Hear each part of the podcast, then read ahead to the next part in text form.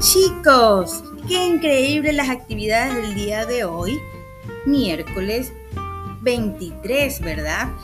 Hemos aprendido sobre esta fiesta tradicional que se la realiza en nuestro país sobre el carnaval, ¿verdad? Qué divertido.